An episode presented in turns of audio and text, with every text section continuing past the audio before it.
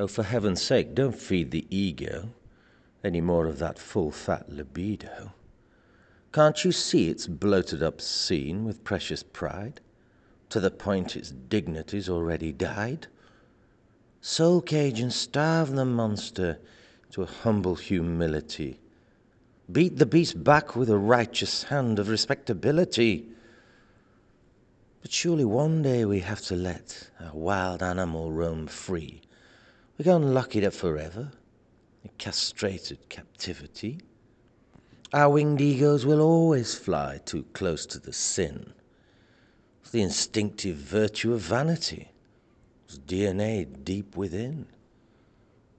So why don't we nurture our narcissism A little schadenfreude and chardonnay And beg forgiveness at the end A deathbed confession on the judgment day. Everybody's a Saturday night sinner and a Sunday morning saint. Hell halo the hypocrite. I'm terribly sorry, sir, but we don't have one to fit.